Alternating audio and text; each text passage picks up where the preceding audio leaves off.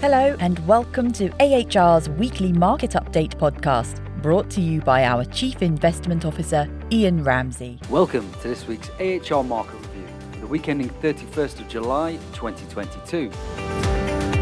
Markets are set for a strong finish to the week as investors were encouraged by comments made by US Federal Reserve Chair Jay Powell.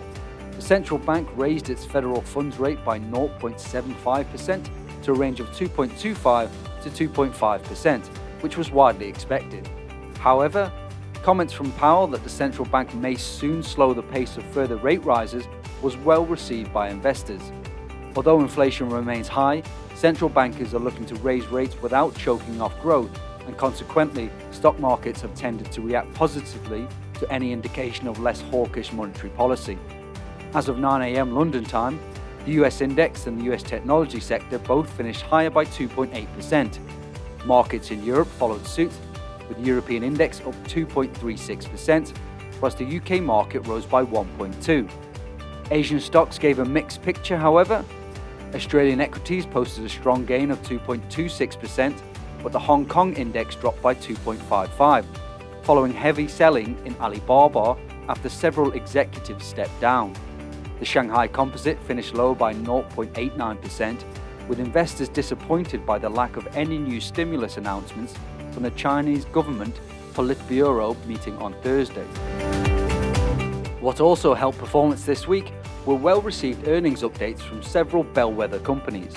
US technology giants Microsoft and Google parent Alphabet signaled better than expected full year forecasts, even if quarterly revenues were behind initial expectations. Microsoft and Google stock prices rose 6.6 and 7.7% on the announcements. Meanwhile, Amazon shares leapt 14% after revenue results beat expectations. The company also offered an upbeat outlook for the rest of the year on the strength of its cloud computing business. It was not all good news, however. Major retailer Walmart dropped 7.6% after the company issued its second profit warning since May, citing rising prices for fuel and goods weighing on demand. Away from the US, we also saw a strong earnings boost in the UK for energy giant Shell and British gas owner Centrica.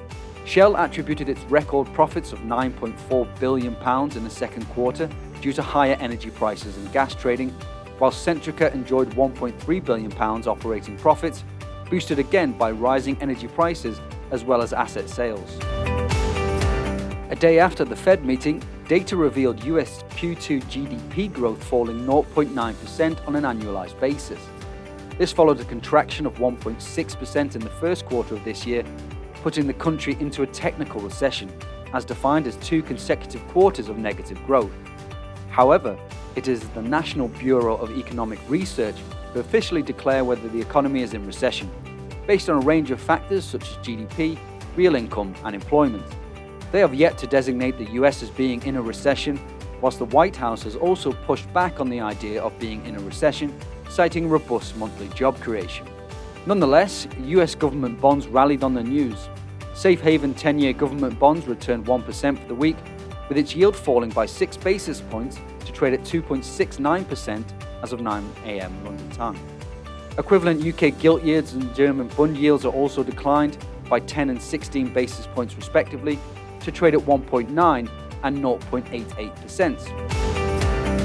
In other news, European gas prices rose as much as 13% on Wednesday as flows from the Nord Stream 1 pipeline from Russia to Germany were cut to just 20% of normal capacity.